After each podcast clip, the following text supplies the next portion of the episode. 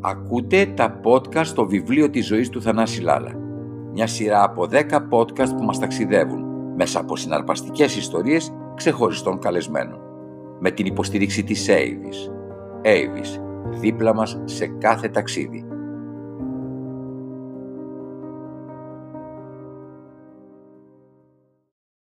Σήμερα στα podcast το βιβλίο της ζωής του Θανάση Λάλα καλεσμένος ο Διονύσης Σαββόπουλος. Ένας άνθρωπος που πιστεύει ότι με το μάτι της καρδιάς βλέπεις παντού, ακόμα και μέσα στο σκοτάδι. Ο ίδιος λέει ότι την πρώτη φορά που πέρασε η φιλαρμονική του Δήμου από τη γειτονιά του, όλα τα παιδάκια συνέχιζαν να παίζουν. Μόνο αυτός δάκρυσε.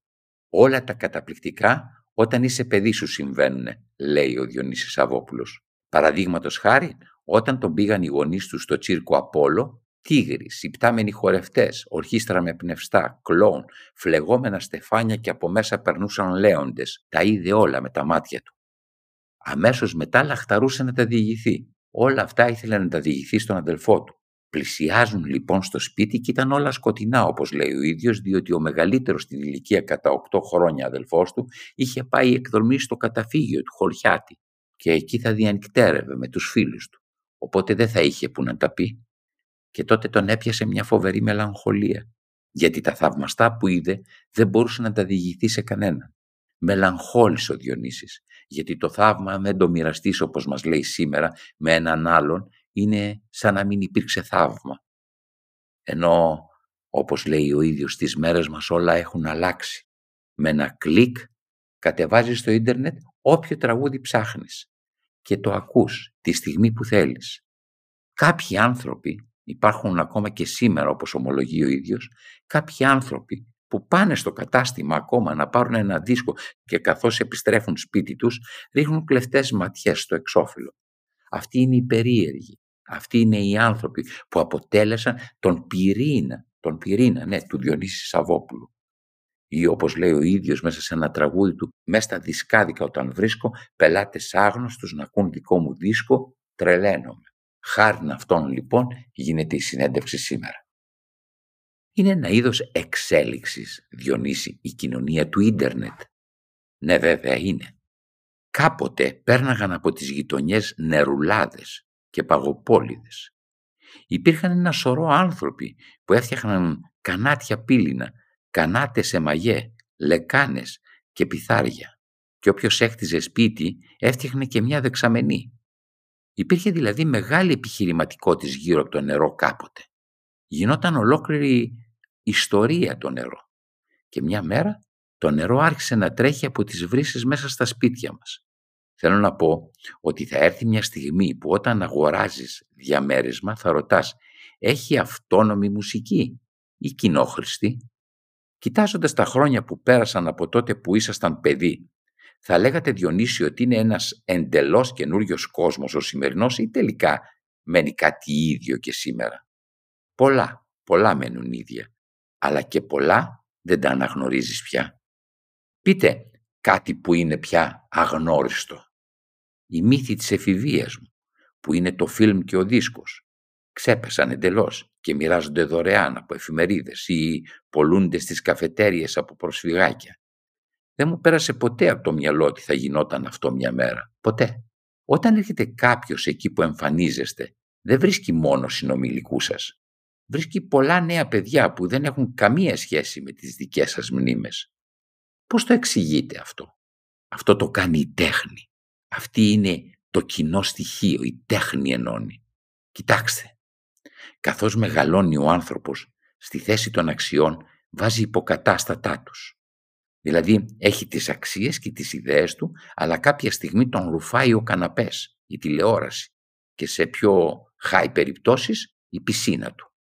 Δεν υπάρχει τίποτα κακό στο να έχει κανείς άνετη ζωή. Δεν πειράζει. Άμα σε παίρνει γιατί όχι; Το θέμα είναι ότι οι ανέσεις δεν μπορούν να αντικαταστήσουν τις αξίες. Δεν ξέρω αν με καταλαβαίνετε. Σωστό. Αυτό λιγάκι το ξεχνάμε οι άνθρωποι μεγαλώνοντας. Ε, οι καλλιτέχνες και τα παιδιά θα είναι πάντοτε εκεί για να μας το θυμίζουν. Μακρηγορώ, αλλά για να γίνω σαφέστερος, λέω ότι η αρχαία Αθήνα ήθελε θέατρο, καλά ρούχα, Μπλα μπλα, συμπόσια, φαγητά και εταίρες. Η Σπάρτη όχι. Μέλας ζωμός, στρατώνας και ασκητική ζωή. Και οι δύο όμως ήταν ιερές πόλεις, γιατί και οι δύο ξέρανε ότι πάνω απ' όλα η μεγαλύτερη αξία ήταν η αφοσίωση στην πόλη σου όταν σε καλέσει, τη στιγμή που σε καλέσει. Οι πολίτες προετοιμάζονταν γι' αυτό σε όλη τους τη ζωή. Άπαξ και ο πολίτης το θυμάται μέσα του αυτό, τότε δεν πά να έχει κι άρμα που το σέρνουνε χίλια άλογα κούρσας. Ας έχει. Ενώ άμα το ξεχάσει αυτό, πάβει αμέσως να είναι ιερή η πόλη του. Ο βίος του ξεπέφτει. Λοιπόν, αυτό η νεότητα με έναν τρόπο το ξέρει. Δεν ξέρω τι να παίξω στα παιδιά, έτσι κι αλλιώς τα ξέρουν όλα, λες σε ένα τραγούδι. Αυτό που ξέρουν τα παιδιά, το ξέρει και η τέχνη για μένα. Τι εννοείται όταν λέτε τέχνη, Διονύση; Η τέχνη είναι μια ζωή μες στη ζωή, την οποία έχουμε απόλυτη ανάγκη και άνευ της οποίας δεν μπορεί να σταθεί κανείς. Δηλαδή είναι όπως ο κορμός του δέντρου που μέσα του έχει έναν άλλο λεπτό κορμό, μια σπονδυλική στήλη δηλαδή, μέσα από την οποία έρχονται οι τροφές από τις ρίζες. Η τέχνη είναι από τα λίγα πράγματα που μπορούν να σου μιλήσουν για όσα κανείς άλλος δεν μπορεί να σου μιλήσει. Γιατί έχει αυτό το προνόμιο η τέχνη και μόνο η τέχνη; Διότι καταρχάς είναι ανάγκη του ανθρώπου να δώσει απαντήσεις σε πολύ βασικά ερωτήματα. Για παράδειγμα, πώς φτιαχτήκαμε, τι γινόμαστε όταν πεθαίνουμε, ποια σημασία έχουν οι πράξεις μας; Η επιστήμη θα σου πει για αυτό που μπορεί να αποδείξει προς τιμήν της. Δεν πάει παραπέρα, ενώ ο καλλιτέχνης, επειδή ακολουθεί το δρόμο της καρδιάς του, μπορεί να μιλάει για τα πράγματα με έναν διαισθητικό τρόπο. Στις ανάγκες που έχει μέσα του ο άνθρωπος έρχονται να δώσουν απάντηση η τέχνη, η φιλοσοφία, οι μεγάλες θρησκείες ή ο έρωτας που μεταδίδει αυτό το ρίγος και ενώ δεν ξέρεις να πεις είναι σαν να έχεις καταλάβει τα πάντα. Αυτό είναι ο έρωτας. Αυτό είναι και η τέχνη. Όταν είστε με τον εαυτό σας και παλεύετε ένα τραγούδι, ποια είναι η κύρια έγνοια σας; Τι είναι αυτό που σας απασχολεί; Προσπαθώ να φέρω το τραγούδι όσο γίνεται πιο κοντά σε αυτό που αισθάνομαι. Πάτε να πιάσετε το αίσθημα δηλαδή. Αυτό είναι το ζητούμενο για σας. Πά να πιάσεις κάτι που διαρκώς σου ξεφεύγει. Είναι σαν να τρέχουν λαγοί οι ιδέες πριν γίνουν λέξεις. Είναι λες και με τους προβολείς του αυτοκινήτου, με τη δέσμη του φωτός, εχμαλωτίζεις ένα λαγό, ενώ μπορεί να τρέχουν πολύ τριγύρω κάνεις μέσα σου ένα σάρωμα και τάκ κάνεις μία λέξη. Την πιάσαμε αυτή, ας βρούμε μια άλλη. Αυτό είναι το ζητούμενο. Είναι ανεξάντλητες οι λέξεις, ξέρετε. Γενοβολάνε συνέχεια. Αποκλείεται ποτέ να εκφράσεις τον εσωτερικό σου κόσμο. Δεν γίνεται, τμήμα μόνο μπορείς να εκφράσεις. Και ενώ είναι ταλαιπωρία αυτή η ενδοσκόπηση, αφήνει μια εικονοποίηση, σας λέω, πολύ βαθιά κυρίως όταν βγεις έξω να παίξεις το τραγούδι που έφτιαξες και να το μοιραστείς, να μοιραστείς τον εαυτό σου δηλαδή με τους άλλους. Υπάρχει κάποια στιγμή, Διονύση, που νιώθετε ότι αρχίζει να πλησιάζει περίοδος που θα στρωθείτε να γράψετε ένα τραγούδι; Όχι, όχι. Γράφω πάνω από 40 χρόνια. Πολύ καιρό σου λέω. Με διάφορους τρόπους έγραφα. Θυμάμαι όταν ήμουν πολύ νέος Ξεκινούσα από την Κυψέλη, πήγαινα με τα πόδια μέχρι την πλάκα και επέστρεφα σε όλη αυτή τη διαδρομή μιλώντας μόνος μου, όπως αυτοί που έχουν το ασύρματο ακουστικό του κινητού τώρα πια στο αυτί τους, μόνο που τότε δεν υπήρχαν τηλέφωνα, οπότε με κοιτάζανε στο δρόμο όλοι ως ημίτρελο, ημίμουρλο, που βαδίζει μόνο με τις ιδέες του. Και ώσπου να γυρίσω σπίτι, και αν δεν ήταν έτοιμο το τραγούδι, πάντως κόντευε να είναι έτοιμο. Μια διαδρομή τραγούδι δηλαδή ήσουν πάντα εκείνη την εποχή. Μετά, μεγαλώνοντας, το έπαιρνα πιο υπεύθυνα το θέμα. Ότι δηλαδή έπρεπε να κάτσω και να συγκεντρωθώ και να ετοιμαστώ και να δω πώς θα γίνει. Ήθελα να γίνει ησυχία για να δω το τραγούδι και να το δουλέψω. Ύστερα απέκτησα άλλη συνήθεια. Είχα μια επιτακτική ιδέα μια πίεση, την οποία σημείωνα σε ένα τετράδιο που είχε αριστερά λευκή σελίδα και δεξιά πεντάγραμμα. Μπορεί να σημείωνα μερικές νότες, μερικές λέξεις ή και τα δύο και αυτά μαζεύονταν στο σημειωματάριο και κάποια στιγμή κατέβαζα ρολά. Δεν έκανα εμφανίσεις, πήγαινα και κλεινόμουν κάπου, καθόμουν μερικούς μήνες και έφτιαχνα ένα δίσκο. Ετούτη τη φορά πάλι έχω ιδέες. Αλλά όταν έρχεται μία και κάνει έτσι το χέρι μου να πιάσει το μπλοκάκι, αμέσως τραβιέται πίσω, σαν να λέει «άστο, άστο», σαν να μην χρειάζεται. Τώρα γιατί, πώς, δεν ξέρω. Το αφήνω να συμβαίνει για να δω τι είναι αυτό πάλι. Τι μπορεί να είναι άραγε, Διονύση; Ίσως να αναδύεται ένας άλλος σε αυτός από μέσα μου, ο οποίος μπορεί να κάνει κάτι άλλο ή μπορεί να μην κάνει τίποτα. Θα δείξει. Δεν ανησυχώ.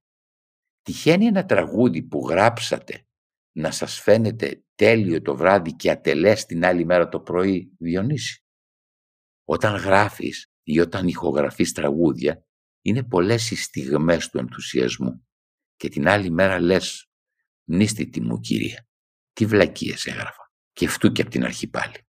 Δεν υποφέρω τα τραγούδια μου και προπαντός όταν μου μοιάζουν, λέει ένας στίχος σου. Μέσα μου είμαστε δύο. Ο ένας γράφει και ο άλλος ακούει, πάντα.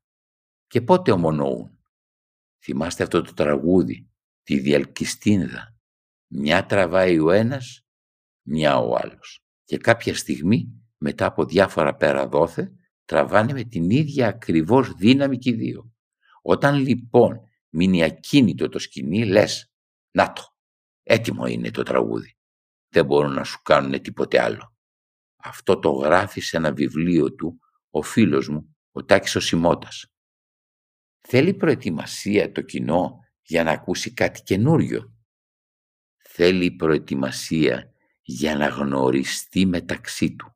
Αυτοί που παρακολουθούν χρόνια έναν καλλιτέχνη είναι λίγο σαν να γνωρίζονται, σαν να μπορούν να συνεννοηθούν για το καλύτερο.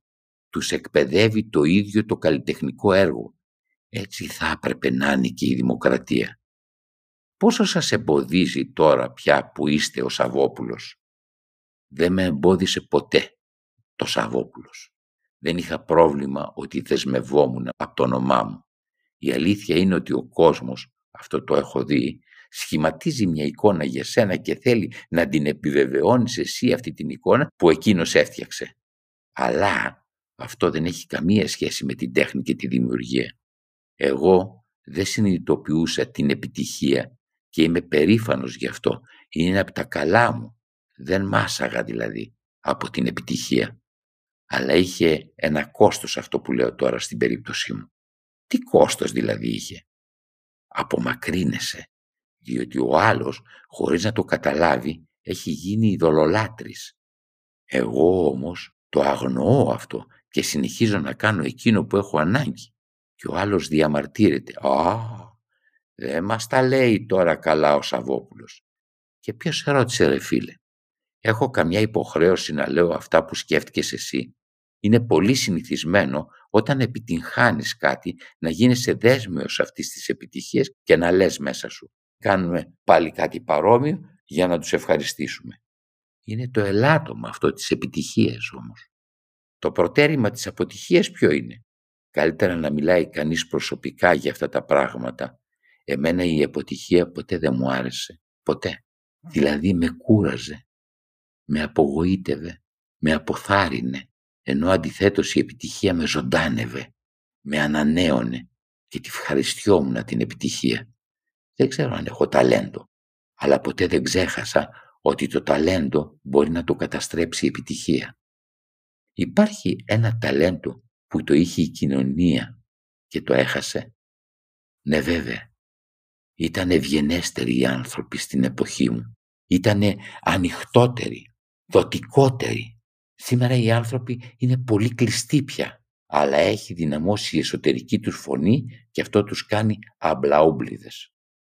Και εγωιστές τους κάνει. Και μάλιστα με έναν εγωισμό απόγνωσης. Διότι ακόμα και ο εγωισμός σε ορισμένες περιπτώσεις μπορεί να είναι κάτι γοητευτικό και δημιουργικό. Ακούτε τα podcast «Το βιβλίο της ζωής του Θανάση Λάλα» μια σειρά από 10 podcast που μας κρατάνε συντροφιά σε όλες τις διαδρομές με την υποστήριξη της Avis. Avis, δίπλα μας σε κάθε ταξίδι. Λένε, Διονύση, ότι ζούμε σε μια εποχή που δεν δημιουργεί μεγάλα έργα. Το συμμερίζεσαι εσύ αυτό; Δεν μπορεί να είναι σταθεράς ροή στα μεγάλα πράγματα. Στη δική μου τη δουλειά είχαμε μια καταπληκτική άνθηση τη δεκαετία του 60. Τι να γίνει δηλαδή, κάθε δεκαετία θα έχουμε και μια άνθηση. Δεν μπορεί να συμβεί αυτό.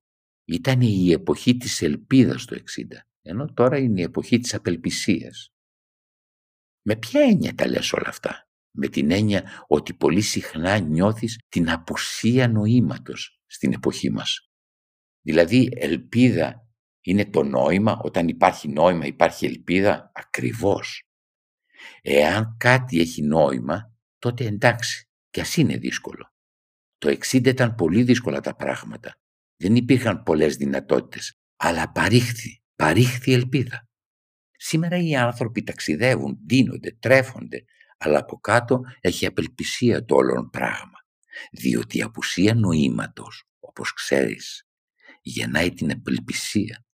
Δηλαδή οι στιγμές εκείνες που είσαι στην καρέκλα σου και λες «Τώρα εγώ τι ρόλο παίζω εδώ, τι ακριβώς κάνω εγώ εδώ» ας πούμε; Γιατί περνάει ο χρόνος; Ή γιατί πρέπει να το κάνω εγώ αυτό; Με την κυρία που είναι μέσα στην κουζίνα, τι σχέση έχουμε; Και με πρίζει κιόλας. Δηλαδή, όλο ένα και πιο συχνά οι άνθρωποι βρίσκονται αντιμέτωποι με τέτοιου είδους υπαρξιακά ερωτήματα, λες και είναι φιλόσοφοι. Φιλόσοφοι οι άνθρωποι. Μπορεί να μην καταφέρουν να τα διατυπώσουν, αλλά εγώ σου μιλάω για το αίσθημα που έχουν. Αυτό έχω καταλάβει, αυτό αισθάνομαι. Εάν η κυρία Άσπα οργάνωνε απόψε έναν δείπνο, ποιους θα θέλατε ως ιδανικούς συνθετημόνες σήμερα; Το φίλο και συγγραφέα Τάκη Σιμώτα, τον φιλόσοφο Στέλιο Ράμφο, τον Τοστογεύσκη, τον Παπαδιαμάντη, τον Καβάφη, τον Μάνο Χατζηδάκη, τον Ντανιέλ Κομπετίτ του Γαλλικού Μάη και τον συγγραφέα Φιλιπρόθ. Πω, πω, θα γινόταν της πουτάνας να πούμε. Πείτε ένα θέμα που θα συζητούσατε με τον Φιλιπρόθ αυτή τη βραδιά. Αυτές τις μέρες γίνεται ο εορτασμός για την ίδρυση του κράτους του Ισραήλ, το οποίο πέρασε ολοκαύτωμα και δικαιούται να υπάρχει. Το θέμα είναι ότι την ημέρα αυτής της επαιτίου οι Παλαιστίνοι την έχουν ανακηρύξει ημέρα καταστροφής. Είναι το δικό τους ολοκαύτωμα. Κυκλοφόρησε τις προάλλες ένα θαυμάσιο κείμενο το οποίο υπογράφουν διάσημοι παγκοσμίως Εβραίοι ανάμεσά τους και ο Πίντερ. Το κείμενο λέει «Εμείς μολονότι Εβραίοι δεν μπορούμε να γιορτάσουμε αυτή την ημέρα διότι ξέρουμε τι αίμα χύθηκε και τι σφαγή έχει πέσει με την αφορμή αυτή. Και θα γιορτάσουμε μόνο όταν οι Εβραίοι και οι Άραβες σαν ίσοι προς ίσους ζήσουν εν ειρήνη μέσα σε μία ήσυχη Μέση Ανατολή. Θα το υπέγραφα αυτό το κείμενο με δέκα χέρια. Και ας μην είμαι Εβραίος. Μερικές φορές αισθάνομαι Παλαιστίνιος. Θα ρώταγα λοιπόν τον Φιλίπ Ρόθ, εάν συμμερίζεται τη γνώμη μου ή τη γνώμη των ομοεθνών του. Πιστεύω ότι θα σας έλεγε ναι. Στο βιβλίο το Φιλίπ Ρόθ «Ιστορίες του συναφιού» συναντάει διάσημους Ισραηλίτες ανά τον κόσμο με τους οποίους συνομιλεί και βλέπεις εκεί μέσα τις αποστάσεις που κρατάει από εκείνους τους Εβραίους που είναι οι φανατικοί υποστηρικτές της σημερινής κατάστασης. Σωστός ο Φιλίπ Ρόθ. Εγώ όμως θα ήθελα να δω και την υπογραφή του κάτω από αυτό το κείμενο. Πώς γίνεται ένας λαός, Διονύση, που έχει περάσει τόσα πολλά, να προκαλεί ο ίδιος τόσο πόνο; Δεν ξέρω. Δεν ξέρω να πω ειλικρινά.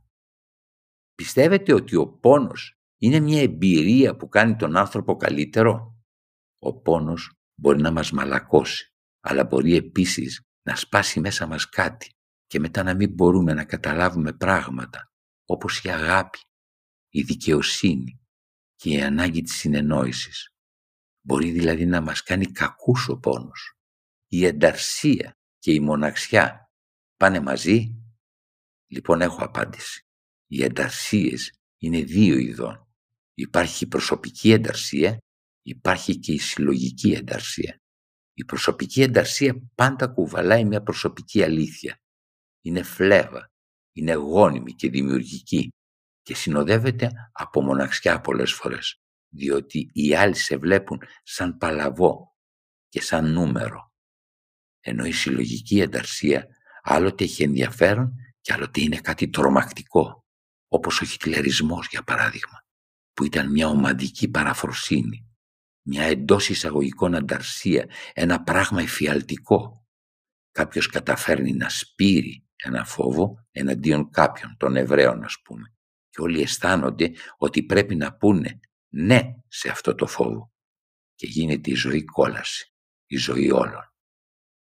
Υπάρχει σήμερα, Διονύση, κάτι που να θεωρείται επαναστατικό; Ο κόσμος πια είναι ένας πολτός και φρόντισε η τηλεόραση γι' αυτό. Η τηλεόραση μας πολτοποίησε. Όταν έχει κανείς σήμερα να πει κάτι, δεν το απευθύνει στον κόσμο πια, το απευθύνει σε στέκια που υπάρχουν στην πόλη ή μέσα στο διαδίκτυο, σε παρέες, σε κύκλους ή σε πυρήνες που κινούνται μέσα στο ακροατήριο. Ή για να το πω αλλιώς, απευθύνεται σε κυψέλες συγκίνησης. Πιστεύω ότι κάποια στιγμή θα αρχίσουν να δικαιολογούνται δύο διεπικοινωνίες ανάμεσα σε αυτά τα στέκια. Γιατί η τηλεόραση τα κάνει όλα πολτό, επειδή πρέπει να επιτύχει μεγάλα νούμερα, μεγάλα νούμερα θέασης. Χρειάζεται να χαμηλώσει λοιπόν τον πύχη.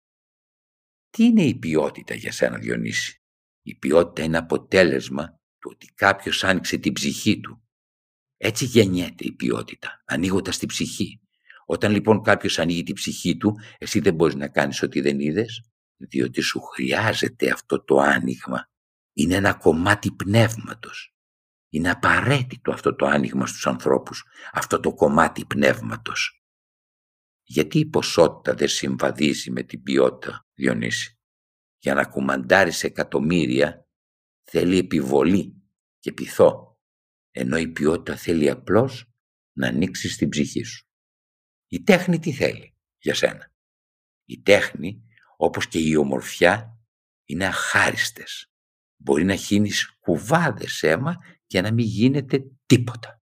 Ενώ σε οποιαδήποτε άλλη δραστηριότητα, αν βάλεις τα δυνατά σου, κάτι θα γίνει στο τέλος. Για δοκίμασε όμως να συγκινήσεις μια καλονή ή να φτιάξεις κάτι ωραίο, μπορεί να προσπαθήσεις πολύ, αλλά να μην γίνει τίποτα. Και έτσι ο άνθρωπος, Διονύση, επιλέγει την ευκολία, ε. Την επιλέγει, αλλά δεν του αρκεί η ευκολία, διότι ενώ υποτίθεται ότι ο καθένας το μυστικό που έψαχνε το βρήκε μέσα στην πολτοποίηση και νιώθει ότι αυτό κάπου θα έπρεπε να τον ησυχάζει, εν τούτης, αισθάνεται μια μυστήρια ταραχή στο βάθος. Ενώ δηλαδή βολεύτηκε απέναντι από την τηλεόραση, τα παιδάκια του προοδεύουν στο σχολείο και η δουλίτσα του πάει πολύ καλά, την ίδια στιγμή στείνονται οι αναδεκαπενθήμερο ομοιρικοί καυγάδες ανάμεσα σε αυτόν και τη γυναίκα του, όπου σπάζονται τα πάντα, εκτοξεύονται ουρλιαχτά και πέφτει βρυσίδι. Που σημαίνει ότι κάτι δεν πάει καλά μέσα στον πολτό. Κάτι δεν τους αρκεί μέσα στον πολτό. Αλλά δεν φταίνε, διότι δεν ξέρουν τι ακριβώς τους φταίει. Έχω παρατηρήσει ότι οι συγκεκριμένοι καυγάδες έχουν περιοδικότητα. Ξεσπάνε δύο φορές το μήνα και διαρκούν 15 ημέρες τη φορά. Ακούτε τα podcast «Το βιβλίο της ζωής του Θανάση Λάλα». Μια σειρά από 10 podcast που μας κρατάνε συντροφιά σε όλες τις διαδρομές με την υποστήριξη της Avis. Avis, δίπλα μας σε κάθε ταξίδι. Υπήρξαν στιγμές που είπατε Διονύση, εγώ τη ζωή μου θα τη γυρίσω αλλιώς. Η μία ήταν όταν έφυγα από τη Θεσσαλονίκη, από το πατρικό μου σπίτι. Ήμουν ένα παιδί που προχώραγε κανονικά. Τέλειωσε το σχολείο, έμαθε λίγη μουσική για μόρφωση, μπήκε στη νομική και ενώ όλα είχαν μια προοπτική, καθαρή προοπτική μπροστά τους, ότι ο Διονυσάκης θα ανοίξει δικηγορικό γραφείο, εγώ τάκ, διακόπτω το πανεπιστήμιο. Πριν γίνει αυτό, βασανιζόμουν πολύ. Και αν παρατηρήσουμε τη ζωή μας, όλες τις μεγάλες αποφάσεις τις πήραμε μέσα σε μια νύχτα. Δες το. Δηλαδή, μπορεί να υπήρξε βράσιμο, αλλά μια στιγμή είναι που το παίρνεις απόφαση να αλλάξεις τη ζωή σου. Τι είναι η φαντασία, Διονύση; Είναι ένας τρόπος να αισθάνεσαι το άγνωστο σαν να είναι κάτι πολύ απτό. Εδώ, να εδώ το έχω. Ενώ δεν είναι. Ποιο είναι το ωραιότερο που έχουν δει τα μάτια σου; Δύο είναι. Πρέπει να διαλέξω; Πες και τα δύο. Το ένα είναι που πάμε με το βαποράκι εκδρομή με τους γονείς μου και κάτι φιλικές οικογένειες στον Παξέτσι Φλίκι.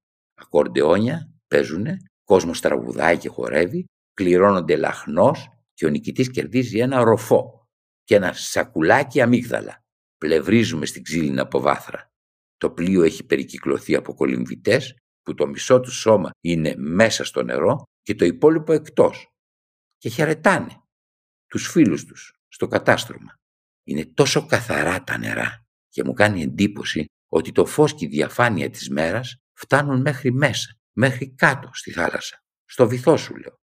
Και το άλλο ωραιότερο που έχουν δει τα μάτια σας, με τους υπαλλήλους της μακαρονοποιίας Αβέρς Θεσσαλονίκης, ο πατέρας μου εκεί δούλευε, πάμε με το λεωφορείο. Πρωτομαγιά, στο Σταυρό Χαλκιδικής. Κόσμος, θάλασσα, το φως. Μες στο λεωφορείο ακούω ξαφνικά μουσική.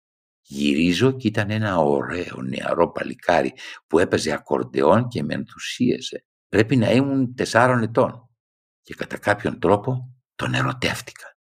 Φτάνουμε στον προορισμό μας, στρώνουμε κάτω τραπεζομάντιλα, ανασύρονται τα κεφτεδάκια.